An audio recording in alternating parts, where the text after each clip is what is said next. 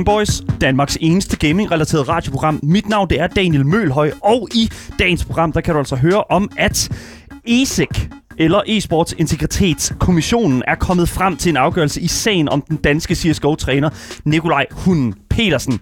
Men hvad går afgørelsen ud på, og hvad har Heroics egne spillere egentlig at sige om sagen? Vi skal også runde det næste store Spil Award event i den her omgang. Der er det altså den 39. udgave af The Golden Joystick Award. Og vi vil altså tage et kig på de mange nominerede spil, og selvfølgelig give jer lyttere vores bud på, hvem det er, der kommer til at rende afsted med sejren. Og vi har jo en 1-til-1, øh, hvad hedder det nu, 100% win rate herinde, når der kommer til at gætte den slags. Så det er der, øh, lyt med her, fordi der kommer jeg altså til at få nogle vinder og vide 100%. Og som altid, så er vi også live på Twitch. Hele programmets længde plus en ekstra time helt frem til kl. 16. Så følg med på twitch.tv Gameboy Show, hvor vi jo gamer og selvfølgelig taler med jer, der sidder i chatten. Og så selvfølgelig også fra øh, dem, der sidder i chatten, til øh, ham, der sidder her i studiet sammen med selvfølgelig mig.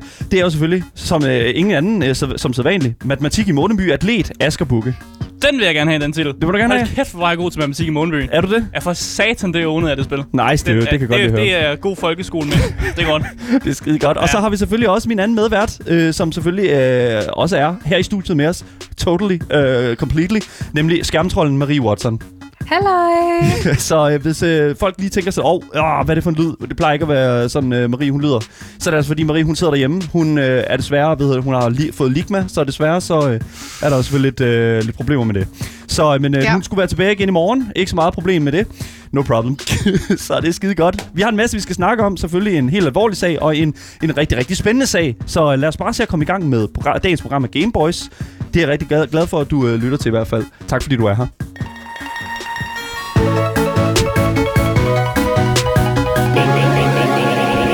Gameboys. Vi vender tilbage til det, som øh, Daniel luftede op for i introen. Vi skal tilbage til øh, hunden og den store CSGO øh, snydehistorie, som Ja. vi jo har rapporteret på mange gange og opdateret løbende, som den nu har udviklet sig. Og sidste gang vi snakkede om sagen, så troede jeg jo ligesom, det var et lukket kapitel.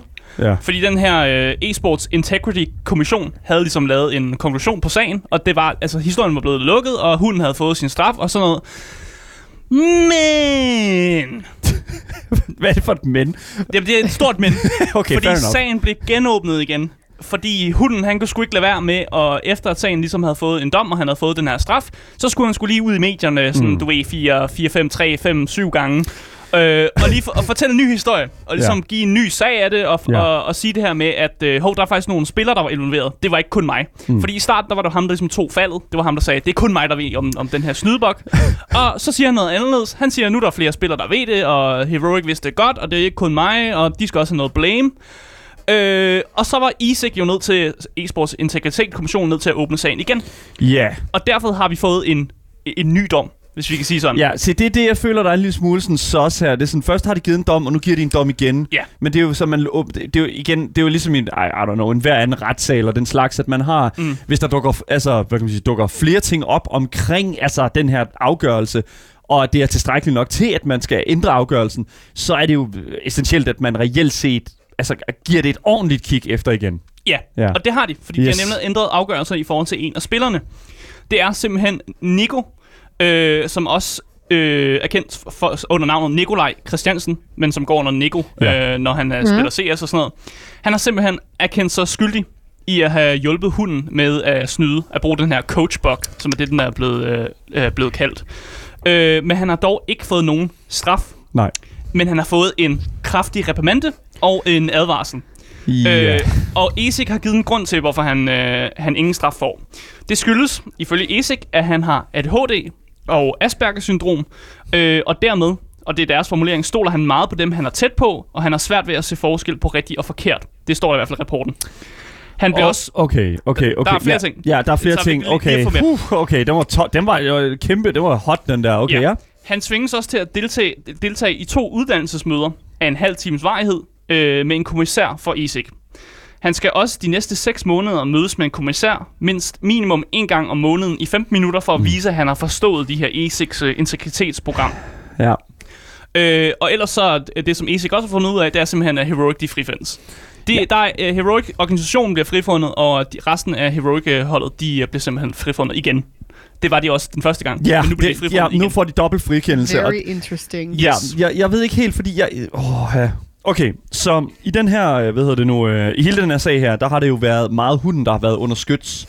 Det er også ham, der har været meget ude i medierne. Det er jo ham, der har været ude i medierne, og det er også ham, der har været ude i medierne og sige, hey, der har været nogen med til at hjælpe mig med at gøre det her. Ja. Og det er jo også det, som man har ligesom har fundet ud af, at hey, øh, jo, der var faktisk en hændelse, hvor han blev hjulpet, mm. men hvis, hvor meget den anden person, der hjalp ham, egentlig vidste om, hvad der blev gjort, den er svær at afgøre. Og det igen, det hele, det tager altså en meget, meget højere, hvad kan man sige, øh, det, det kommer op i et helt andet lag, når man blandt andet ser uh, Heroics, altså sådan egen, øh, hvad hedder det nu, reaktion på tingene. Ja, Ja. og, og det, der er vigtigt at forstå her, det er, at uh, Nico har også selv erkendt sig skyldig. Så Ja. han, han er med, han har ligesom gået med på, at, det, at, at den er, dommen er faldet rigtigt ud. Yes. Altså, Øh, jeg kan virkelig, virkelig godt lide, at de har været inde og ligesom kigge på øh, de diagnoser, han har. Altså det Præcis. med, ligesom, at der er en årsag til, at han har truffet de beslutninger, som han nu har, og det kommer vi også til at snakke om lidt senere. Mm. Øh, fordi der er jo nogle årsager til, at han har truffet de beslutninger med hunden også, mm. som så har givet ham de her konsekvenser. Og ESIC faktisk går ind og siger, der, du har de her diagnoser, som er noget ADHD og noget Asperger, og derfor kan vi godt se, at du har gjort de ting, du gør, og derfor bliver du ikke straffet på den måde, som du gør. Mm. Det kan jeg egentlig ret godt lide. Ja. Ja, lige præcis. Og, det, og igen, altså sådan, uff, altså jeg tror, fordi jeg, ja, vi snakkede om den her nyhed, vi snakkede faktisk om noget, noget heroic-relateret også, øh, hvad hedder det nu, øh, øh, på et tidligere tidspunkt, mm. kan jeg huske, hvor der netop blev ta- hvor vi netop vendte hele det her sådan med, at der var blevet brugt, øh, altså så at, at, at hans sådan, diagnoser og den slags var blevet inkorporeret med Mm. i dommen. Øhm, og, og jeg vil sige, på det tidspunkt, der var jeg meget skeptisk, men igen, så sker der noget, som simpelthen, øh, som får mig i hvert fald til at, at indse, at der måske er mere bag, i hvert fald. Og det er altså Heroics egen reaktion på tingene. Ja, og det er også vigtigt at sige, at ESIC har også været, øh, som Marie også Ja. sagde før, at ESIC har faktisk været i dialog med øh, det nationale autismefællesskab mm. og en ADHD-organisation for ligesom at, at ku- kunne give en ordentlig dom på Nico. Fordi hvordan. Ja. ja, lige præcis, fordi hvordan, hvordan, altså, hvordan putter man overhovedet sådan noget ind i sådan en, en, en, en sag som den her, ikke? Mm. Mm. Altså sådan, hvordan, hvordan skal man forholde sig til det? Og det synes jeg faktisk er sindssygt fedt, at de har været ude at samarbejde med nogen, der reelt set kan give dem ja. Et svar på, har det her en reel virkning på en, et individ på den her måde her? Kan det lade sig gøre? Ja, de skriver, at øh, Nico han er øh, stærkt afhængig af de mennesker, han stoler på, og han er naiv og stoler for nemt på folk. Så skriver de også, at øh, Nico han selvfølgelig stolede og respekterede hunden, og at hunden bevidst udnyttede den her tillid. Øh, og derfor hjalp altså, Nico med den her coachbok, uden at virkelig at, sådan, at kende til seriøsiteten af det hele. Øh, og han naivt troede på, at det faktisk lidt var en, lidt af en joke, at han hjalp, og det, Ja. altså, der ikke var noget større problem i det, fordi han ikke har kunne forstå alvoren af, altså, hvad den her Men bok har betydet. Det gør Ja. det også bare sådan mere creepy på en eller anden måde, at man kan så sige, at hunden så virkelig har manipuleret, Ja. og virkelig har udnyttet, øh, hvad kan man sige, Nico på den måde, fordi han ved, at han har de diagnoser, han, sådan, han har, du ved, han er sådan det ja. lette offer til ligesom at komme videre med den her bok, der kan mm. give sejre og eventuelt penge, ikke? Mm. Og det gør det virkelig, det gør det virkelig trist. Ja. Hvis du kan kort op i, hvad det er, hele den her sag her egentlig handler om, så er det altså fordi, at ham, Nikolaj Hunden Petersen, altså træneren for det danske C- mm. CSGO eSports hold, si- øh, simpelthen har øh, været ude i noget snyd i øh, competitive play, hvilket jo selvfølgelig gør, at der kommer en, øh, en, en undersøgelse i gang med, hvor, hvem er ansvarlig, hvem har været med til mm. det, og hvem skal straffes. Der har været mange afgørelser hen ad vejen. Jeg synes, der har også været mange konklusioner, både fra medierne og fansene, og nu også selvfølgelig fra et øh, offentligt råds mm. side af. Og jeg tror, det man skal tage fat i her, det er, at, at Nico har stået, eller ikke, undskyld, ikke Nico, øh, undskyld, øh, Hunden ja, og Nico. Nikolaj, Ja. Nico, ja, jeg vil faktisk sige, hu, øh, Nikolaj Hunden Petersen Ja. har stået i en situation, hvor at magtforholdet har været ret klart. Han Ja. er træneren, det er ham, som spillerne skal se op til, det er ham, som spillerne ligesom skal lytte til, når der er en, en, en, en, en, en situation, hvor de sidder i et kompetitivt spil. Mm. Og jeg har det sådan, jeg synes, jeg synes ærligt, og det kan jeg også sige for, for øh, hvad hedder det nu, for min egen side af, at jeg var meget hurtig til også at sætte øh, spillerne i en bås, hvor at det var en selvfølgelighed, at de også var klar over, hvad der skete i spillet. Mm. Den tager jeg fuldstændig på mig, fordi at det, det var, noget, jeg vi, tænkte... Var, vi var alle sammen, øh, Men sammen det var vi jo snakkede også det. ja. enige om. Ja, Altså, og jeg, jeg, jeg, kan, jeg kan ikke rigtig sådan... Jeg, jeg, det, er jo, det er svært jo ikke under det hele, fordi at, at altså, jeg har også hørt udtalelser senere om, at medierne har været meget ude og lave øh, sensationalisme, eller hvad man kalder det, sådan det her med sådan overskriftskrivning, mm. ikke? Altså, hvor at man simpelthen sætter det sådan, spillerne vidste det hele, og så ja. Ja. læser de læser alle ved nu fans og alle de her ting, at de læser det, mm. øh, den her overskrift, og så læser de ikke artiklen. Og det er det, som jeg føler, der har været, øh, det er for det første et problem med rigtig, rigtig mange, øh, en, en relativt stor del af sådan øh, journalistik og den slags. Og, Men det er også det der med, at når hunden går først ud Ja. ja. i medierne, så er det ham, der styrer. Mm. Han styrer ligesom historien, han styrer, hvad det første, der kommer ud. han styrer dynamikken Han styrer meget, meget stærkt. Ja. Og så det, som, Ja. ja. som Heroic har gjort, og det, som vi også øh, går videre til snart, det er jo en af de her videoer, videoer de har lavet, hvor de jo egentlig bare forklarer, at de jo først har snakket med ESIC, fordi de ville gerne have, have klaret det hele, altså på, på en professionel måde, Ja. hvor du så er hunden så har kørt den meget uprofessionelle måde at gøre det på, hvor han jo bare bliver ved med at gå ud i medierne og sige nye ting. Jamen, altså, jeg synes, det, at, at, at hundens handlinger her taler meget ind, øh, ind i den måde, som jeg føler også, at han bliver beskrevet af, hans, øh, af sådan en af, af, den, af den her øh, spiller Nico, mm. som jo øh, efter sine skulle have haft et del i øh, skylden omkring at bruge den her hack her. Ja. Og, og ja, altså, det er jo den her manipulerende sådan, øh, hvad kan man sige, personlighed, Mm. som, altså, ja, altså, øh, som jo et eller andet sted kan bruges på mange forskellige måder. Og det er jo også ude i medierne. Mm. Han har jo, øh, hun har jo været uden tvivl i fuldstændig kontrol over, hvad der skulle vendes med medierne på, Ja. ja. på, de, på de tidspunkt, de, blev- de blev vendt. Og jeg synes, det er vigtigt, Ja. yeah. det synes også, det er vigtigt at nævne, at hunden jo faktisk har ændret forklaringer flere gange, og også i forhold til, hvad han har kommunikeret, kommunikeret videre til ESIC, som jo faktisk ja. nedsatte hans dom fra 24 måneder til 12, do- 12 måneder, Ja. fordi han cooperated. Han, han arbejdede sammen med øh, Esik simpelthen Ja. for at, at få sat sin øh, he- hele den her ned. Det der er Mm. bare med det, det er jo også, at, at der kommer et lag mere på nu, hvor det er sådan, at han jo konstant ændrer sin historie. Ja, præcis. Ja. Hunden altså. For eksempel, og der er et tydeligt eksempel, han har mundtligt øh, været ude og anklaget ham, spilleren, der hedder Johannes Borup, øh, for at ligesom også have været med i den her bug. Mm. Men i rapporten, han afleverede til ESIC, der har han ikke puttet Borups navn med. Nej. Så når han har snakket med, med de officielle myndigheder, så har han jo ikke, så har han ikke anklaget ham for noget, men i medierne har han været ude og sagt, at han har også været en del af det. Ja, så jeg tror, han har, det han har prøvet at gøre her, det er, at han har prøvet at undgå at bryde loven. Altså simpelthen prøvet, han har prøvet øh, øh, at, at undgå at komme for meget i det her, mm. altså sådan, øh, i, i kompromis med hans vidnebyrd. vidensbyrd. Mm. Og det er jo netop det, som, øh, som jeg synes også taler meget ind i hans personlighed. Mm. Igen, det, Ja. ja. vi kender jo ikke personen. Vi kender, hverken, vi kender ingen af de her mennesker her. Men, men, men jeg synes ærligt, at, at jeg synes ærligt, at det hele taler meget ud, når beviserne ligesom bliver vist på den måde, som de gør. Mm. At, at det er det Ja. her, der har foregået. Ja. Altså jeg vil også gerne sige sådan en vigtig ting med hensyn til det her, som også er årsagen til, at mange måske ligesom tænker, hvordan kan spillerne ikke vide det? Fordi alt det her også, det er jo foregået under sådan pandemien, mm. og derfor mm. har alle folk også spillet hjemme. Og det vil sige, at de her turneringer er foregået på en anderledes måde også. Det med, at hunden har haft sin egen skærm, Ja. hvor at det har spillerne ikke haft mulighed for at se. Det vil sige, at de ikke har haft mulighed for at se ham snyde. Hvor normalt til de her LAN parties, der står spilleren, eller coachen, undskyld, faktisk bag spilleren, når de sidder og spiller, og derfor Ja. coacher derfra. Så mm. han har ikke haft sin egen skærm. Mm. Men når vi er under LAN-turneringer her, på grund af pandemien, så har det foregået på en meget anderledes måde, som også er årsagen til, at folk heller ikke har vidst det, eller de her spillere ikke har vidst det, fordi de ikke har haft samme adgang til skærmen, eller skærmene, som coachen har haft, i forhold til, hvis det var øhm, til en turnering ude i arenaer. Der er kæmpe stor risiko ved at sætte Ja. spillere og trænere ud i deres egne hus, fordi de jo netop har mulighed for at Ja. tage, tage brug af den her slags uh, exploits, altså, altså mm. den her, de, her, de her fordele her.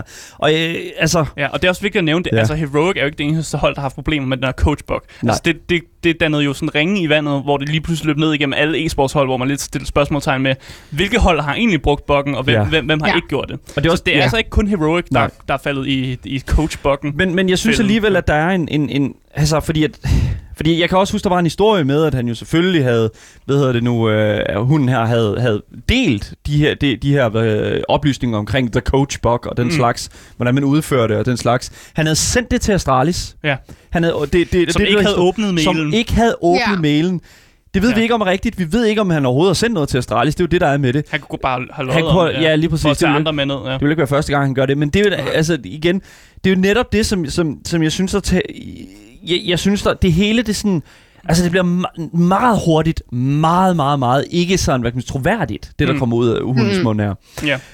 Men jeg synes alligevel, vi skal gå øh, videre til den video, vi har nævnt et par gange. Yes. Øh, Ja. Og for, for, folk, der ikke lige ved det, så har Heroic øh, på deres YouTube-side, de har lagt en øh, video ud, som hedder R- Our Story, mm. øh, som er de her øh, heroic-spillere, øh, som egentlig går ud og fortæller deres side af historien.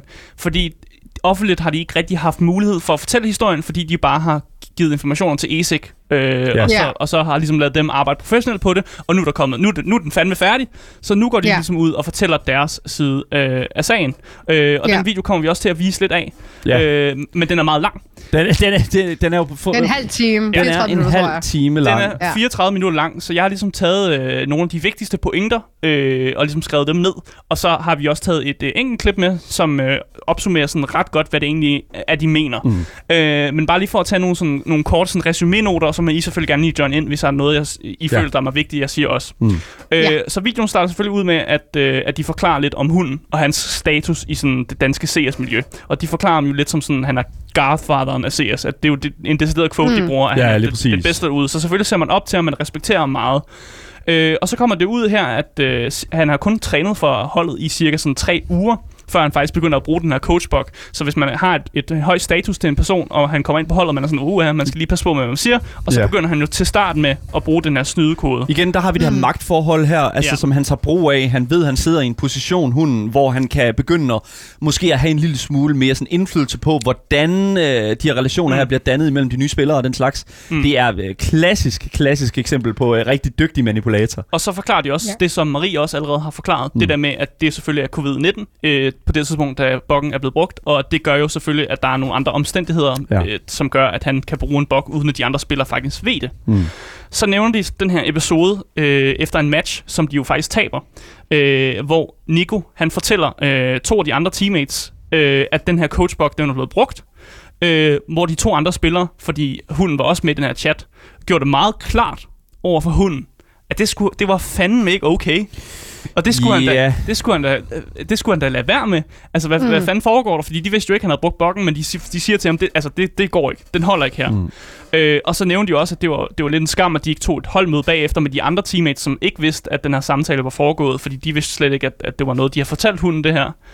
Øh, og så snakker de også noget i videoen øh, om netop Nico og hundens meget sådan, tætte forhold. Ja. Netop fordi Nico har den diagnose, han har, og at hunden derfor har, lidt har været sådan en, en, en mentor og en, der har hjulpet ham, mm. og ligesom også fortalt det der med, at de overvejede at, flytte sammen, tror jeg, der blev sagt i videoen. Ja. Fordi netop fordi de var så tætte i forholdet. Der, der, der blev dannet utrolig hurtigt meget øh, sådan, tætte forhold i, Ja. og, og relationer i, på det her hold her. Mm. Det er jo Mm. klart, det skal der jo være. Det er jo, det er jo hvad kan man sige, øh, ligesom øh, som, som hvert andet altså sådan, øh, team. Altså, der skal jo være en eller anden form for bånd imellem dem. Det ved jeg da i hvert fald også her på Game Boys, at, mm. At, øh, altså, at vi har sådan, ikke? Altså, og der skal jo også være, der skal være rene linjer imellem øh, de forskellige spillere og den slags. Mm. Og det, det føler jeg bare sådan lidt sådan, at det vil bare, altså, det vil være så nemt for nogen, som er dygtige manipulatorer, at gå ind og pille ved de dynamikker. Præcis, og det er også det, som de nævner i videoen her. Ja. De nævner det der med, at de faktisk lidt beskylder hunden for at manipulere Nico rigtig meget og tage ord ud af munden på ham. Yes. Fordi det er, jo, det er jo nemt nok, når han på en, en eller anden måde gerne vil være sådan en... Han vil gerne...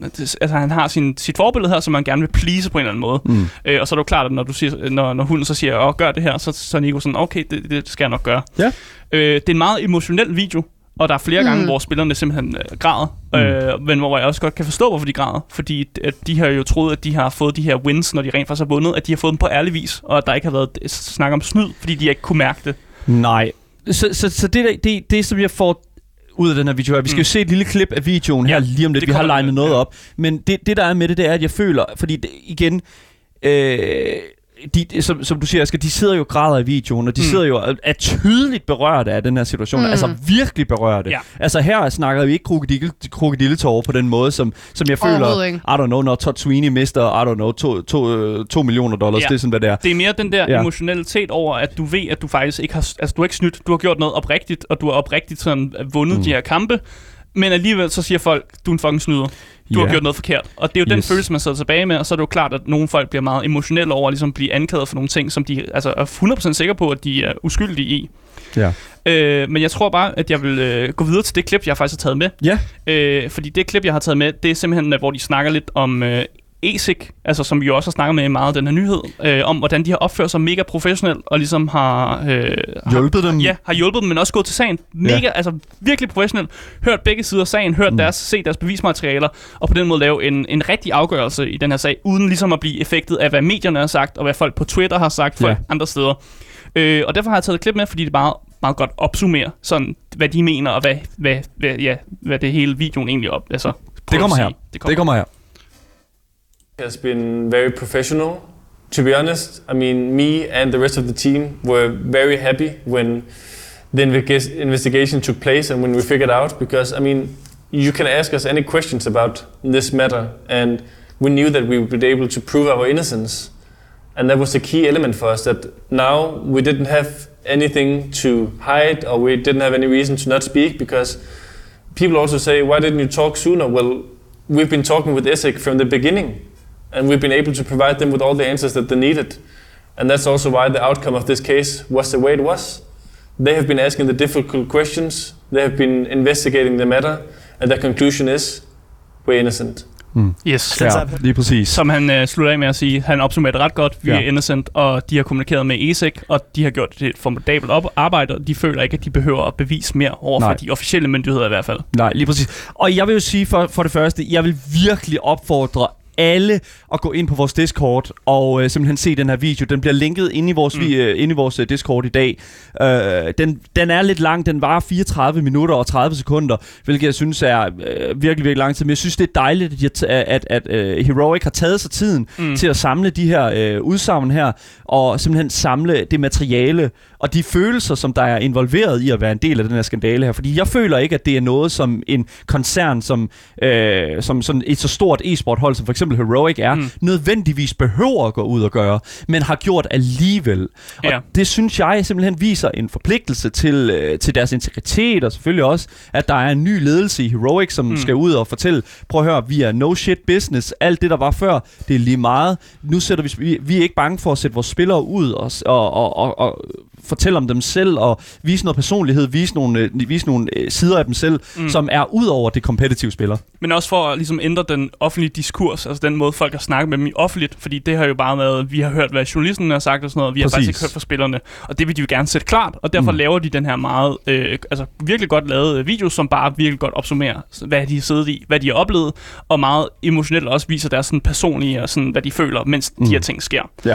Øh, det, der også er vigtigt at sige, det er sidste del af videoen, der har de faktisk sådan, sådan lidt en, jeg ved ikke, om man skal kalde en Q&A, Det er en Q&A, Ja. hvor at øh, noget communityet, noget fællesskabet, der står bag øh, Heroic øh, fans og den slags, har kunne stille nogle spørgsmål Ja. øh, til spillerne, og selvfølgelig også, I guess, selvfølgelig til, øh, til, til alle de andre, der sidder. Og der synes jeg også bare, at de adresserer den pointe, som vi har siddet med her på Game Yes. Boys, hvor de adresserer det der med, hvor de siger, at of course the players would have known. Det er den, altså det er den øh, de fleste har haft øh, sådan i hovedet, og det var også det, vi havde, da historien kom frem. Vi var også sådan lidt, selvfølgelig har spillerne der vidst, at, at, at der blev snydt her.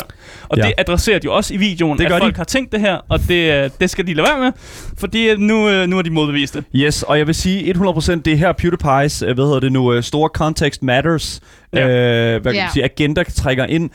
Vent til I har konteksten. Jeg siger det lige så meget til mig selv lige nu. Mm. Vent til man har konteksten, og lad være med at drage konklusioner, uanset hvor spicy de må være og den slags. Altså det er altså, det handler simpelthen om at få styr på, hvad er udsagnene, og hvem er involveret.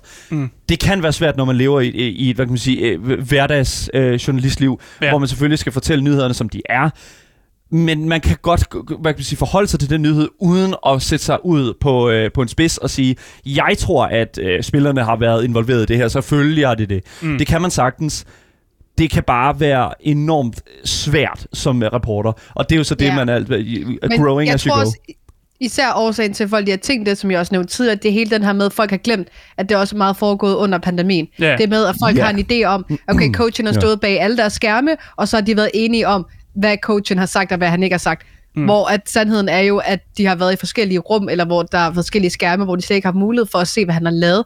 Og som de også nævner i videoen, så har de set de her, altså der er jo, hvad kan man sige, øhm, de har jo lydfiler og sådan nogle ting, hvor de har mm. kunnet høre Ja. gamesne, og hvad der er blevet sagt fra hunden af til spillerne, som de har hørt igennem, hvor de også alle sammen ser den her video, at der er ikke noget, der lyder suspicious. Det er ikke mm. fordi hunden har gjort det her mega sådan obvious, at, at han har haft snydt, øhm, som også har gjort, at det har været så svært ligesom at finde ud af, hvad der er korrekt mm. og hvad der ikke er korrekt, og især også fordi man stoler på folk, Ja. Øhm, og det tror jeg, det er virkelig noget, folk de, de har haft glemt. Ja, Præcis. En af de store bevismaterialer, som jeg blev meget mærke i, det er der, hvor øh, at der bliver nævnt, at en person øh, vader ud foran øh, fire, øh, fire opponents, som bare skyder personen, hvor Ja. at hunden i teorien godt kunne have vidst, at der var nogle fjender på den anden side af væggen, Ja. og kunne have sagt det til personen, men personen øh, har jo ikke en, en idé om, at der bliver snydt eller noget, så vader ud og bliver skudt. Ja. Lige præcis. Ja, der er mange sider af den her sag her. Jeg er virkelig glad for at se, at det har alt sammen, hvad kan man sige, rullet sig ud på den her måde her. Vi, vi håber, den er lukket nu. Jeg håber, den er lukket, fordi... Ja, og, God, ja, altså. ja, lige præcis. Specielt for de involverede, altså spillerne på, på Heroic. Ja, som, som også gerne vil videre efter bare det. Ja. fucking gerne vil Ja. spille Ja. noget Counter-Strike og være fucking nice omkring det. Listen op med. Nå, men det er bare sådan, you know, ikke? Altså sådan, jeg, jeg synes, Det er der er, ikke noget, der er ikke noget mere pure end sådan følelsen af, kom nu, lad os nu bare komme videre, vi vil bare gerne game, ikke? Altså, det er jo sådan... Gameboys. Lige præcis, ikke? Altså, vi er nødt til at være Gameboys alle sammen. Og der kommer så noget som det her i vejen en gang imellem, og nu skal den altså bare være lukket. Mm. Tak for Isik for simpelthen at øh, køre igennem det Professionelt arbejde. professionelle arbejde. De fortjener faktisk en stor hånd. Det havde jeg lige præcis. Ja. Kæmpe, kæmpe godt arbejde. Og Heroic, game on. I kan sagtens komme ud af det her. I spiller stadigvæk formidabelt. Så lad os bare se at komme videre. Mm. Let's go. Tak til Asger for at have legnet dagens nyhed op. Og som sagt, I kan gå ind på vores Twitch, øh, undskyld, vores Discord og se både nyheden og selvfølgelig også den video, som Heroic har lagt op på deres egen YouTube-kanal.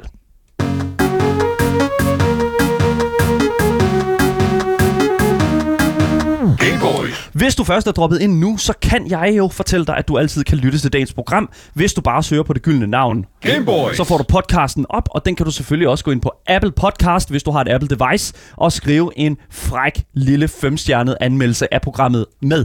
There you go, lige præcis. Og du kan selvfølgelig, hvis du lytter til podcasten, så misser du jo aldrig en nyhed, en anmeldelse, eller noget som helst, som Asger, mig, Daniel eller Marie selvfølgelig kunne finde på at sige på programmet. Hvis du har ris og ros, det kan jo ske. Så kan du også skrive til Instagram, Gameboys Dalle, og selvfølgelig også skrive til os live i chatten. Det er der allerede en hel masse, der gør, hvilket jeg er super glad for at se. Velkommen til. Og det kan I altså gøre, imens programmet er live, 14-16, mens programmet er i gang, via vores Twitch-kanal, twitch.tv, Gameboys Show. Mit navn er Daniel Mølhøj, og med mig i studiet har jeg selvfølgelig min kære medvært Asger Bukke, Wup, wup. og min kære anden medvært inde, Marie Watson. Ubu. Der jeg går, lige præcis. Nu skal vi til øh, noget helt andet. Du lytter til Gameboys.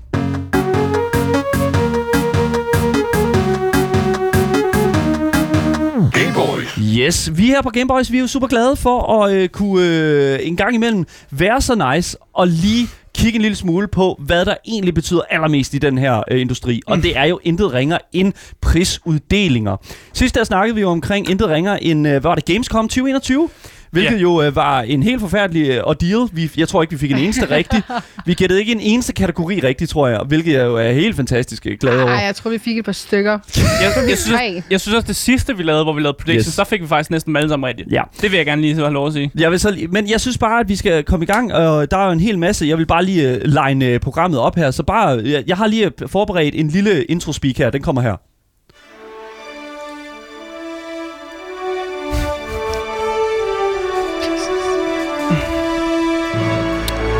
Den 39. Golden Joystick Award er lige om hjørnet. Mere præcist, den 23. november.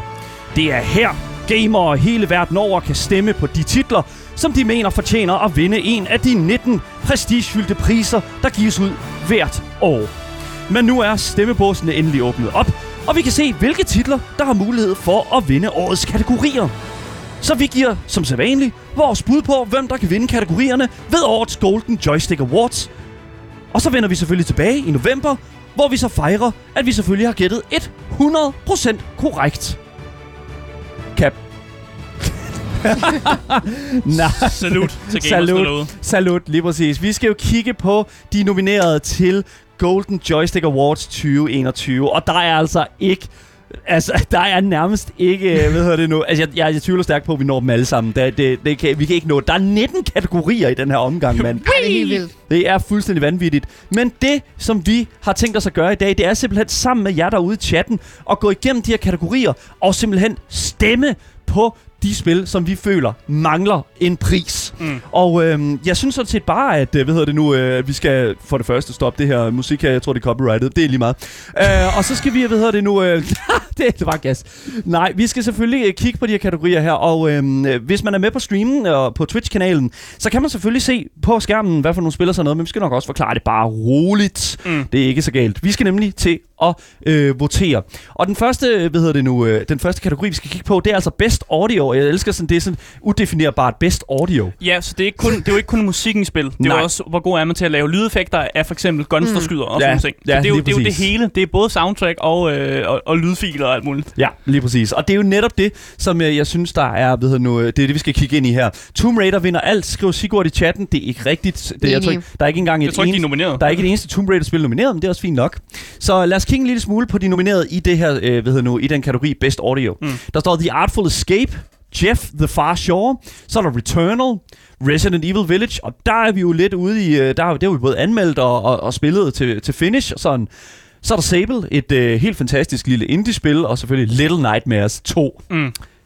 Jeg vil sige, okay, best audio, og vi, vi har jo vi har jo skrevet vores egne sådan, øh, små øh, idéer om Predictions. her, og Mhm. det er jo det, som vi skal, det er jo det, vi skal øh, øh, placere. Mm. Så både Maria og jeg, vi har jo sat Ja. øh, Little Nightmares 2 ind som bedst, vinderen af Best Audio. Men Asger, du Ja. har skrevet noget andet. Jeg har skrevet øh, Returnal, og det er fordi, jeg er en sokker for god space-musik. Ja. Øh, og, Ah, re- og, re- og nu har jeg hørt soundtracket til Returnal, Ja. øh, og jeg synes faktisk, det, det, det er det er banger, hvis, hvis rummusik kan være banger. Det Ja. er sådan noget, du ved, sådan rigtig sådan, øh, brrr, mm. og sådan gode, gode lyde, som bare sådan runger helt ind i dine ører, når du har høretelefoner på og sådan noget. Jeg synes bare, jeg synes bare, og, jamen, det, er, det er virkelig godt. Hvis, nogen, hvis du har set nogle af de der gode rumfilm, øh, rumfilm for nylig, så ved, du, altså ved man godt, at det er, det er altså Mm. mm. god lyd, der er i Returnal. Ja. Sorry to say, det er god lyd. Silence kommer med en god pointe. Der er ingen lyd i rummet, siger øh, Asger. Nej, men fucking soundtracket, de, altså du ved, os som spillere skal jo have noget lyd, fordi jeg gider sgu da ikke at høre på bare vakuum og ikke noget lyd. Vi skal, vi skal, vi skal placere vores gæt, øhm, og jeg vil altså sige Little Nightmares. Øh, jeg synes, Little Nightmares står helt fantastisk stærkt. Øh, Ja. øh, Studiet Tarsius Studios forstår simpelthen at kreere et lydbillede og et lydunivers, som er så øh, ambient, skræmmende og forskruet og grusomt, at mm. jeg simpelthen nærmest ikke kunne se et andet spil stå med den her titel. Jeg har spillet Jeg kunne godt se Sable. Returnal. Jeg kan, jeg kan godt forstå, forstå, hvor du siger Returnal. Jeg tror bare, at langt hen ad vejen, så er der simpelthen bare sådan, øh, hvad, hvad har haft mest impact på mig? Sable har ikke haft særlig øh, stor impact på mig. Sable ligger på øh, Game Pass øh, mm. og er ganske, ganske udmærket, men det har simpelthen bare ikke haft en, en lige så stor øh, indflydelse på mig, som jeg tror øh, Little Nightmares 2 har. Så jeg vil sætte min stemme på Little Nightmares 2 herop, Ja, og jeg sætter min på Returnal. Øh, og det har du gjort. og hvis man går ind på soundtracket på YouTube på Return, så kan man se, hvor mange gamers, der bare sidder og gamer gonger ud over det her soundtrack. Gamer-gonger, det er fordi godt. det simpelthen er så godt. Så der, der holder jeg også ved, at jeg, jeg siger Returnal. Lad os tage den næste kategori. Ja. Game Boys. Den næste kategori, vi har, det er altså Best Storytelling. Og storytelling er jo noget, som jeg vægter enormt højt, når det kommer til mm-hmm. videospil. Mm. Jeg gider ikke følge med i et videospil, hvis øh, historien er vanvittig lort. Der er selvfølgelig... Counter-Strike har ikke nogen historie, det er sådan lidt bullshit. Doesn't matter. Bedste historie. Ja, lige Come on, man. Men ja, øh, der er jo forskellige, øh, øh, hvad kan man sige, der er forskellige nomineret i, hvad hedder det nu, øh, i Best Storytelling her. Og mm. det er Psychonauts 2, en klassiker, som er, hvad kan man sige, øh, er, er vendt tilbage fra de døde, kan man sige. Så er der T- Tales of Arise, så er der Wilder Myth, så er der Life is Strange True Colors, så er der 12 Minutes, og så er der Quiet, øh, undskyld, Chicory, A Colorful Tale. Mm. Og øh, det, det, jeg, jeg elsker, at der er sådan meget med farve her. Det er sådan øh, øh, Life is Strange True Colors, og så Chicory A Colorful Tale. Så Oh yes. yes, altså her øh, er der godt nok ingen af os, der øh, igen er, hvad hedder det nu, øh, er enige, vil jeg sige. Asger, du har sagt 12 minutes. Ja.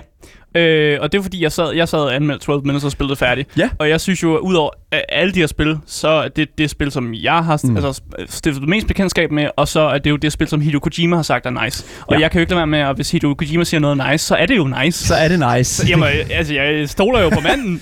you gotta trust the guy, you gotta trust him. Men det er også det, jeg siger, altså, jeg synes, den er svær, fordi jeg har sagt Life is Strange True Colors, og det har du også, Marie. Ja. Øhm, Og det er på baggrund af din anmeldelse især. ja, Øh, jeg synes, du gjorde det så godt, og jeg blev virkelig betaget af det, og så tænker jeg, at den skal have min stemme. åh, det er pænt. af For dig. jeg Tusind tak. anmelder ikke særlig godt. Det, Det er også det, eneste spil, jeg. Jeg kan godt for, ja, men jeg kan altså godt forstå, hvorfor du siger 12 minutes, men jeg tror simpelthen bare, at Life is Strange-universet har en større hvad kan man sige, virkning på mig. Igen, jeg synes, at historien var mesterligt skrevet, jeg synes, at twistet var interessant, og jeg synes ærligt, at det fortjener en pris for storytelling. Jeg synes også, Twisted 12 Minutes er interessant. Ja, igen, jeg synes, ja, det- igen, der er en, den er delt her, men jeg Den tror, er altså, fandme spicy. jeg tror, min stemme den går til Life is Strange True Colors, den, øh, som Tak. jeg sætter her. 100%. Det næste, den næste kategori, vi skal kigge på til øh, dette års øh, Golden Joystick Awards, det er altså Best Multiplayer Game. Mm. Og øh, de nominerede i den kategori er Chivalry 2, Naraka Blade Point, Back for Blood, Deathloop, It Takes Two og Valheim. Og øh, her er vi jo... Oh, og, og her er det jo ret interessant, fordi her er det mig, der er udstikkeren her. Mm. Ja. Og, og jeg kan godt se, hvorfor at jeg er det. Så I to, Maria og Asger, I har jo valgt It Takes Two. Ja. Hvorfor har I det? Jeg tror, det er den bedste øh, couch co-op oplevelse med et videospil, jeg faktisk næsten nogensinde har haft. Ja. Fuldstændig Så, enig. Og derfor Fuldstændig bliver jeg jo nødt til at putte den på. Det er jo multiplayer. Man sidder Ja. to mennesker og spiller det. Yes. Øh, og man, man, man sidder meget sådan, du skal være i samme, du behøver ikke være i samme rum, Mm. men det er bare fedt at kunne være i samme rum med den person, du spiller Ja. med, og på den måde opleve det samme spil, og have de samme oplevelser af spillet. Jeg Ja. synes, Hva- Hvad synes du, Marie? Marie. Maria er frosset. Maria Frosset, øh, det er også helt i orden. Marie, hun synes noget. Øh, det gør hun tit, men sådan det. Hvad synes du, Dan? Jeg synes ærligt, at Chivalry 2 var en af de bedste multiplayer. Marie? Åh, oh, shit. Øh. Hej Marie, velkommen tilbage.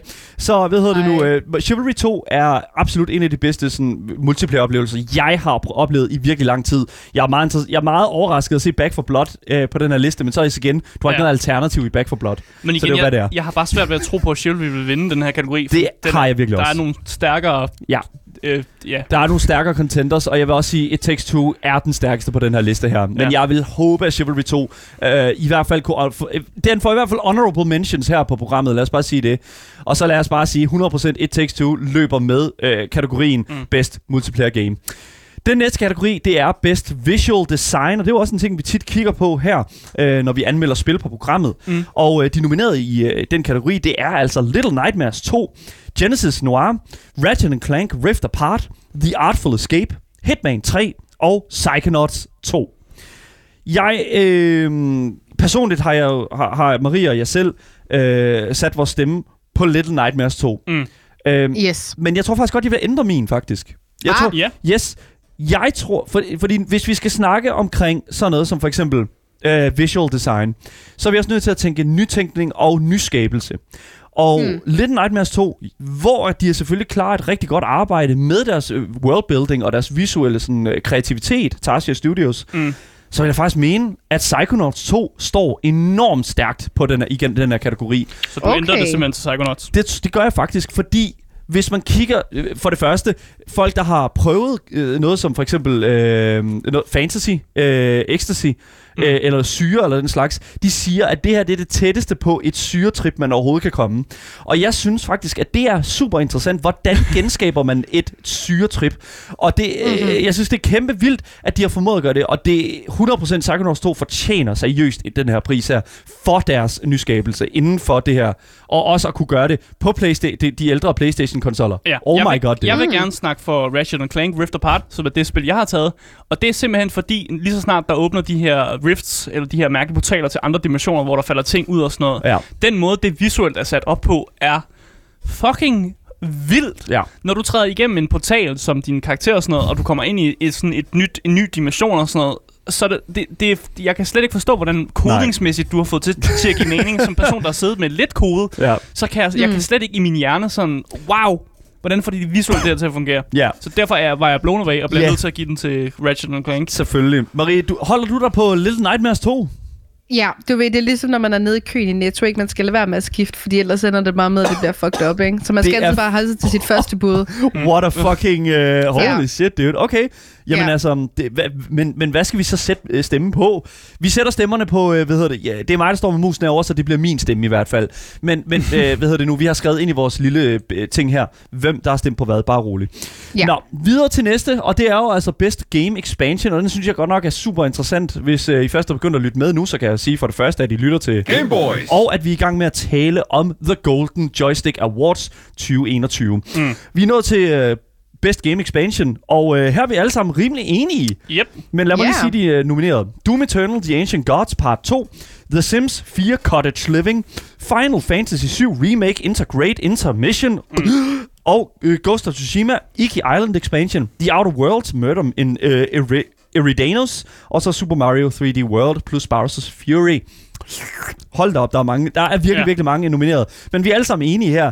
Doom Eternal, The Asian God, Part 2. Nice. Jeg synes, at det er ja. interessant, og det er 100% Marie, du har sat din stemme her, fordi, åh, Daniel og Asger har sat den der, alright. Nej, jeg har jo skrevet min først. Det gider jeg simpelthen ikke. Nej, at høre Marie på. havde Jeg faktisk sat sin først. alle mine svar Ja, først. Det er gjorde der kopierer mig. Vil jeg lige pointere. Jeg er først i det dokument. Jeg var meget overrasket over at se, at du ikke har stemt på Sims, Marie. Ja, så der er jo det Sims uh, Cottage Living, og det har vi faktisk snakket om her på Gameboy, så det var også en rigtig flot uh, expansion uh, pack. Um, men jeg tænkte, det eneste navn her, der sådan lige skriger mig i hovedet, det er Ja. Doom Eternal. Det vil jeg, fordi at I er glade for det spil. Jeg er meget glad for det spil. Ja, Øh, øh, så så- derfor har jeg gjort det. Det er no-brainer for mig. Altså, ja. Doom Eternal Ja. Part 2 gamer, den boss battle, jeg gerne ville have haft. Som fik mig go. til at rive det meste af mit hår ud, men på sådan en god måde, som det må Doom godt. Og gav mig en, en, en afslutning på Ja. ja. en, et, et, en stor franchise. 100%.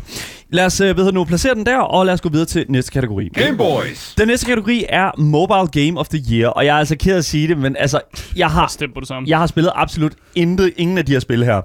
De nominerede Same. er øh, Fantasian, øh, eller Fantasien, øh, Clap, øh, Clap Hans Golf, og så er der League of Legends Wild Rift, Cozy Grove, Alba af Wildlife Adventure og Overboard, udråbstegn. Øhm, Jeg ser League of Legends, jeg stemmer. League of Legends, ja. Det er det eneste, jeg kender. det er det eneste, jeg kender, så det er, you go. Wild Ja. Rift, uh, Riot, there you Uh, Godt så gjort. lad os bare sætte den der og komme hurtigt videre Ja. til noget, vi reelt set uh, har en interesse i, nemlig. Game Boys. Fordi den næste kategori til The Golden Joystick Awards 2021, det er altså Best Gaming Hardware. Og den her, den er spicy. Ja. Den her, den er spicy, fordi Marie, du har to stemmer, to forskellige steder. ja, jeg var Øhm, usikker. Og, og, og, det- og jeg har sådan lidt lyst til at sådan stemme på alle undtagen Nintendo Switch OLED, som jo er den første nomineret i den her kategori. Ja. My fucking god, dude. De nominerede i den her kategori er Nintendo Switch OLED, Nvidia GeForce RTX 3080, Xbox Series X, PS5, og så er der WD Black SN 8050 NVMe SSD. Det er sådan en SSD, hvilket jeg synes er what? det, Ja, Det er også også godt gaming hardware, go. okay? Og så selvfølgelig Xbox Series S. Og jeg vil lige sige en ting. Xbox Series S er en ganske fin, øh, glimrende maskine. Så der går. Jeg vil bare lige det eneste at sige. Og vi gav den væk her på programmet. Udopstegn giveaway. Se hvem det var, der vandt. Jokke NH. Du er mega nice. Anyways. Ja, Marie, kan du ikke lige sætte mig, hvor er det, du har placeret dine, øh, hvad hedder det nu, gæt til øh, nomineringerne, nomineringerne Ja. i Best Gaming Hardware? Altså, jeg øh, tænker også lidt, det er no-brainer, at det skal gå til PlayStation 5. Trods Ja. at var måske halvdelen af kloden, de mangler deres, eller ikke kan få fat på en. Men jeg har også sat min på øh, Nvidia. For jeg føler også sådan lidt, at det var også en, øh, en sensation, da det kom ud. Jeg har også set en af dem. Ja. Ja. Øh, men jeg er lidt usikker, så jeg har sat to stemmer. Du har sat Og to det tænker stemmer. jeg, det må jeg godt. Okay. Ja. Ja. tror jeg også, jeg er god på dem. Men hvad er din anden stemme? Ja, jamen det er PlayStation 5 og Nvidia GeForce RTX 380. Yes, lige præcis. Så grafikkort og, øh, hvad hedder Ja. nu, PS5. Uh, ja. Ja. Marie, hvad for et grafikkort er det, du har i din maskine? Jeg har 370, tror jeg. 370. Hun har ikke engang 380. Uff. Hvordan kan Nej, du jeg har ikke What the det- fuck, det man? God damn, big dude. What the hell? What? Okay. Yeah, I'm sorry. Okay, anyways. Hvis I hører det her Nvidia, sponsor me. Nå, nå, nå. Nej, Don't- ikke, ikke i offentlig radio. Ikke give hende, ikke give hende mere øh, gratis lort. Listen up. I don't want, I don't want to hear about it Det er anymore. fandme fy, det der. Vi har alle sammen sagt PlayStation 5 i hvert fald, så det er der, jeg sætter, hvad hedder det nu, øh, vores gæt på øh, det næste, selvfølgelig, Best Gaming Hardware til øh, The Joystick Awards 2021. Lad os gå videre Game Boys. til næste, og det er altså Best Indie Game. Og jeg har altså, øh, jeg, jeg må altså indrømme, jeg øh, igen, det, det, den er svær, den her, fordi indie games, det er jo en ting, der ud, simpelthen, det, det, er jo en indie, det er jo sådan en ting, der udvikler sig hele tiden. Ja. Vi har hver eneste dag, hver eneste tirsdag har vi jo Andreas Michakin inden Indiespilseksperten, for simpelthen at komme og forklare os, hvad fanden der er op og ned i den industri. Ja. Men jeg kan fortælle, at de nominerede i år til uh, The uh, Golden Joystick Awards 2021, det er altså Sable, Mm. Old World, ikke New World, Bonfire Peaks, uh, Chicory, uh, A Colorful Tale, Death Store og Wildermyth. Ja. Så her har vi et par genganger her, og jeg vil altså sige, øh, altså jeg har stemt på øh, Sable, fordi det er det eneste spil, jeg som sådan har spillet, og gav mig et indtryk, men Asger, Asger og Marie, I har sat den på Death's Door. Ja. Øh, jeg har sat den på Death Store, fordi det faktisk var et spil, jeg fik anbefalet af øh, min kæreste. Øh, jeg har ikke købt det endnu, så det ligger på min wishlist, så, så vidt jeg ved. Så Ja. det er et spil, som jeg har tænkt mig at spille. Jeg har researchet lidt om det, så det Mm. er også det spil, jeg ved allermest om. Og det er bare et spil, som snakker meget til mig. Mm. Øh, og visuelt stil, så minder det meget om sådan Hades, hvis man har spillet det. Fedt. Øh, og det synes jeg var mega fed. Og så derfor tænker jeg bare, det er Death Store sikkert også. Det taler ind i det. Lad os sætte ja. stemmen hos Death Store heroppe på den her øh, liste her. Den næste, det er Studio of the Year. Og øh, nu bliver det spændende. Ja. Nu bliver det rigtig spændende, fordi nu skal den skulle gives ud. Der er ingen af os, der er, der er enige her. Nope. De nominerede i øh, kategorien Studio of the Year er Drugneck and Friends. Det er Arcane. Det er IO Interactive. Det er Double Fine. Det er House Marquis. Og selvfølgelig Capcom. Mm. Så, øhm, jeg vil bare starte med min egen. We gotta go Danish. IO Interactive. Ja. Hitman, listen up, we gotta support the boys, ikke? Vi skal supporte os. Sådan der. Ja, ja, lige mm. præcis. Det er det eneste, vi... Fucking Danish, there you go. Så jeg giver min stemme til, til, til IO Interactive. Men Asger, du har sat den hos Arcane, og jeg tror godt, jeg ved hvorfor. Ja, på grund af Deathloop. Deathloop. Stor fan Deathloop, Yes. men øh, jeg kom også lige i tanke med, da vi sad her, at øh, de, da de udgav spillet, var der rigtig mange problemer Ja, med folk ja. PC, så jeg vil faktisk gerne ændre min til IO Interactive også. Du ændrer den også til IO? Ja, for okay. jeg, fordi selvom jeg er vildt glad for Arcane, så udgav deres, da, ud, da de udgav spillet, var det et mess. Der, det må jeg tage med. Yes. Marie, du har sat den hos Capcom, hvilket ja. jeg også synes er interessant. Hvad, øh, hvad er du på? Hvorfor det? øhm, Altså, jeg er jo ikke så god med de der spilstudier der. Øhm, jeg spiller jo bare Fortnite, ikke? Præcis. Men jeg kiggede på billederne, ikke? Og så så jeg, øhm, at øh, der var hende der øh, dame på for Resident Evil, og så tænkte jeg, hende tager jeg. Oh, fuck, det har jeg slet ikke tænkt over. Men du skal også tænke på, at Capcom er en af de mest had, var det ikke en af de mest hadede Do- firmaer doesn't matter. Asien? Doesn't matter. Jeg har, jeg har, Jeg ændrer det er jo min til dem, der har Capcom. lavet det, eller står bag det. Lady Så tænker Dimitrescu. jeg- Yes. Ja, kan ikke det var bare det, jeg tænkte, at det var det. hende. Hun ville 100% Yes. haft Ja. dem, for Ja. der har været simpelthen så meget øh, snak om hende Ja. Og hele Jo. spillet. Men folk hader Capcom. Jamen, det, jamen, så er det det. Vi Det, skal- det kan jeg ikke ikke give Studio of the Year til nogen, noget, nogen Studio hader. of the Year går til, hvad hedder det, for at have lavet et, for at have simpelthen udgivet et fantastisk spil med enormt meget øh, indhold i, og øh, ma- i hvert- i hvert fald masser af kig på. Men du sådan. ændrer det simpelthen Så det, nu. jeg men ændrer det til, øh, Iron til, til Interactive Capcom. gav også et, et vildt, vildt godt spil i Hitman 3. Der går. Uh, ja, ja, ja, det er for, fuck, ja, men fuck Hitman. Alright, let's go. Videre til næste kategori. Okay.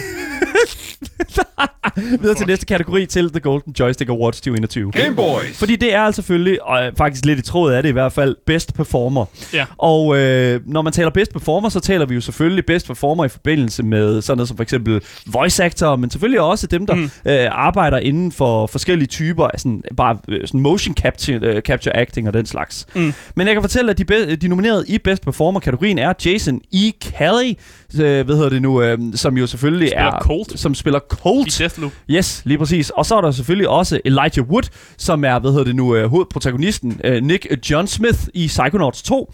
Så er der øh, Osioma Akaga. Så spiller øh, Juliana Ja, så- i Deathloop også. Der er to Deathloop, hvad hedder det nu, øh, to Deathloop nomineret her. Mm. Og så selvfølgelig Jennifer Hale, som, øh, hvad hedder det nu, øh, spillet Rivet i Ratchet Clank Rift Apart. Og så er der Maggie Robertson, som jo selvfølgelig spiller ingen ringere end, øh, hvad hedder det nu, Lady Dimitrescu i Resident Evil Village. Mm. Og så selvfølgelig også øh, Erika Mori, som spiller Alex Chen i Life is Strange True Colors. Selvfølgelig med, øh, Maggie Robertson går med, med, med prisen hos mig. Og ja. Ja. det er ikke engang mimet på det. Det er ikke engang for the meme. Fordi ærligt, jeg synes, at hun havde en fantastisk performance, når det kommer til at altså, virkelig være grofuld. Ja. Hun er virkelig, virkelig stærk. Men Asger, du, har, du er Deathloop all the way. Det er fordi, jeg synes, det er faktisk noget af det bedste voice acting, jeg næsten nogensinde har hørt. Okay. Øh, og jeg har faktisk delt min stemme op mellem de to, både Juliana Ja. og Colt. Ja. Øh, og jeg vil faktisk også gå ud på en limp og sige, jeg tror, at de giver dem til dem begge to. Altså, de har jo størst chance, kan man sige. Fordi der er to i stedet for en. Men jeg synes, de begge, jeg, synes, jeg kunne godt forestille mig, at de laver sådan et, de får begge to den. Fordi Det tror jeg ikke. De, det, er en, det, er en, del performance. Hvis man ikke har den ene, så har man ikke den anden i det spil. I don't think Så, so. så jeg, jeg, jeg har givet min stemme på dem begge to, fordi at, øh, jeg synes, de begge to fortjener den lige meget. Det er også helt okay. Jeg sætter min på Maggie Robertson, Lady Dimitrescu, Resident Evil Village. Og så må vi se, hvem der, tager, hvem der får ret. Så skal vi til at gå videre til øh, den næste kategori. Game Boys. Og det er altså Best mm. Game Community, og øh, den er jo rigtig interessant her. Og de nominerede i den kategori, det er altså Dreams, Final Fantasy 14, No Man's Sky Origins, Monster Hunter Rise, Destiny 2 og Magic the Gathering Arena. Jeg tror, som øh, hvad kan man sige, kæmpe, kæmpe stor community-fan, og så også på baggrund af, at vi har set det ske før, at No Man's Sky simpelthen løber med en Community Award til mm. The Golden Joystick Awards. Og Marie, Ja. du er helt enig. Ja, Det er jeg ikke. du er Det- enig med mig faktisk, fordi jeg skrev det først. Ja, lige der går lige præcis. Ja. As- Asger, du er fuldstændig uenig. Ja, jeg siger Dreams. Du siger Dreams? Ja, der er en masse børn, der spiller Dreams. Der går. Okay. Giv det men, til børnene. Men det er jo ikke en... Okay.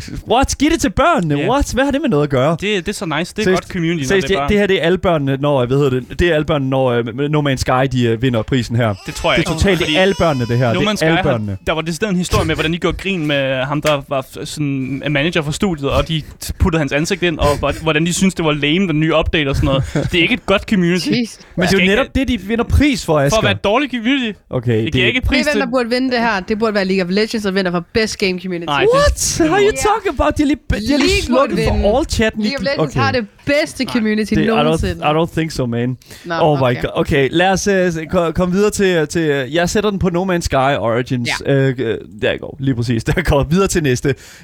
oh my god. Game Boys. Alright. Den næste, hvad hedder det nu, øh, fantastiske kategori til The Golden Joystick Awards 2021, det er altså intet ringer en PC Game of the Year. Og Ja. den er vi jo alle sammen meget øh, engageret i. Bortset fra, at jeg synes faktisk ikke, at der spillene er særlig stærke som sådan. Mm. De nominerede er Pathfinder Wrath of the Righteous, Hitman 3, Wilder Myth, Chivalry 2, Old World og Forgotten City.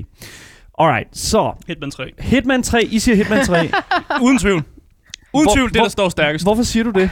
Det er fordi, de andre spil, det er, det er ikke noget, jeg vil klaske et uh, PC Game the Year markat på. Det vil jeg simpelthen ikke. Jeg kan godt lide er Chivalry enig. 2, men jeg, jeg vil gerne klaske den på Hitman 3. Alright. Det er uden tvivl. Okay, Det fair fortjener enough. Ja, okay, men det er så også fair nok. Jeg har altså sat den på Chivalry 2, og det er altså fordi, at jeg synes, jeg synes ærligt, at det er det spil i på den her liste her, jeg har haft det aller sjoveste i i år. Altså, jeg synes simpelthen, at, at den morskab, der var i at rende ru- rundt ude på den der, det der Battlefield, det er simpelthen, mega fedt. Og altså, det var så god en oplevelse, og derfor giver jeg den altså til Chivalry. Men jeg kan sagtens også se ide, ideen i at give den til Hitman. Men vi, må, vi får jo se, hvem der får ret, Ja. når vi Det vender tilbage en måned efter. Det er godt at høre. vi skal videre til øh, næste kategori. Vi Game er, vi er ved at lagt mod enden her, men vi kan lige nå det. Uh, PlayStation Game of the Year. Mm. Returnal. Kina Bridge of Spirits. Deathloop. Ratchet and Clank Rift Apart. Death Stranding Director's Cut. Og Resident Evil Village. Det er Ja. de nominerede til PlayStation Game of the Year inden for The Golden Joystick Awards. Vi har alle sammen sat den på Death Stranding Director's Cut. Yes. Ja. Han fik den ikke den første gang. Han fik den ikke første gang. Så Han skal have den. Han, Kojima skal have den. Nå, han skal have et eller den, andet. øh, jeg har det sådan lidt. De har lavet Director's Cut udelukkende for den her pris her. Ja. Det er det eneste, jeg kan forestille mig, der er det rigtige. Og det er simpelthen... Jeg ved godt, at Resident Det andet Evil... står fucking stærkt også. Ja, lige præcis. Ja. Come on, man. We got Resident Evil. We loved the big vampire lady. Men listen up. Death Stranding Director's Cut var bare en meget mere interessant tilføjelse til spillet. Og jeg synes, at det et eller andet sted er nok til at skulle bære det. Mm. Så jeg, jeg er virkelig glad for at placere den her, så det gør vi altså. Yes. Her you go. Uh, der, der er jo Director's Cut, lige præcis. Death Stranding. Yes, lige præcis. Nå, men øhm, desværre, vi, jeg tror ikke, at vi kan ikke nå flere øh, kategorier øh, i dag, Nej. så det kan godt være, at vi vender tilbage øh, Ja. og øh, Det færdiggør skal det. vi der. Fordi der er rigeligt med kategorier, men det er altså dem, der er indtil videre. Man kan også selv gå ind og stemme, selvfølgelig, hvis man går ind på vores Discord, så ligger linket, og selvfølgelig der, hvor du selv kan vote og placere dine tanker omkring, hvem der skal løbe med. Selvfølgelig de her flotte, prestigefyldte priser i de, alle de her skønne, skønne, skønne ka- spilkategorier. Til det næste Golden Joystick Awards 2021. Virkelig, virkelig fedt. Og øh, ja, vi vender selvfølgelig tilbage og færdiggør den her liste her, fordi der er, altså, der er altså mange flere interessante kategorier at finde på den her liste til The Golden Joystick Awards. Men nu vil jeg sige tak til jer, som har lyttet med på radioen. For jer, der kommer der selvfølgelig nogle nyheder nu. Men vi fortsætter jo stadigvæk lige en times tid mere, helt frem til kl. 16, på vores Twitch-kanal Gameboys Show. Dagens podcast kommer ud over alt, så længe du søger på det gyldne navn. Game Boys. Og hvis du går ind på Apple Podcast, så kan du også skrive en fantastisk 5-stjernet anmeldelse, eller en 1 stjerne, det er op til dig. Det er fuldstændig op til dig. Kan du lide det, kan du ikke lide det, skriv det til os. Vi elsker at høre det. Og hvis det er, I har nogle kommentarer til os, eller sidder og brænder ind med spørgsmål, så kan I altså også skrive til Instagram, Gameboys Dalle. Og øh, Asger, hvis de gør det, hvis de skriver til Instagram, joiner Discorden, følger mig på Instagram, alt det gas der, hvad er de så? Top tier gamers. Top tier gamers, Top lige præcis. tier. Hey. Top tier. tier gamers, lige præcis. Vi elsker jer alle sammen, uanset om I lytter på podcast, Twitch eller i radioen. Det er sådan, det hænger sammen. Tak for i dag. Mit navn det er Daniel Mølhøj, og med mig i studiet har jeg selvfølgelig haft min medvært Asger Bukke. Top tier gamer here. Lige præcis. Og selvfølgelig min medvært inde, Marie Watson. Vi ses igen i morgen. Ha' en fortsat god dag. Hej hej. Hej hej.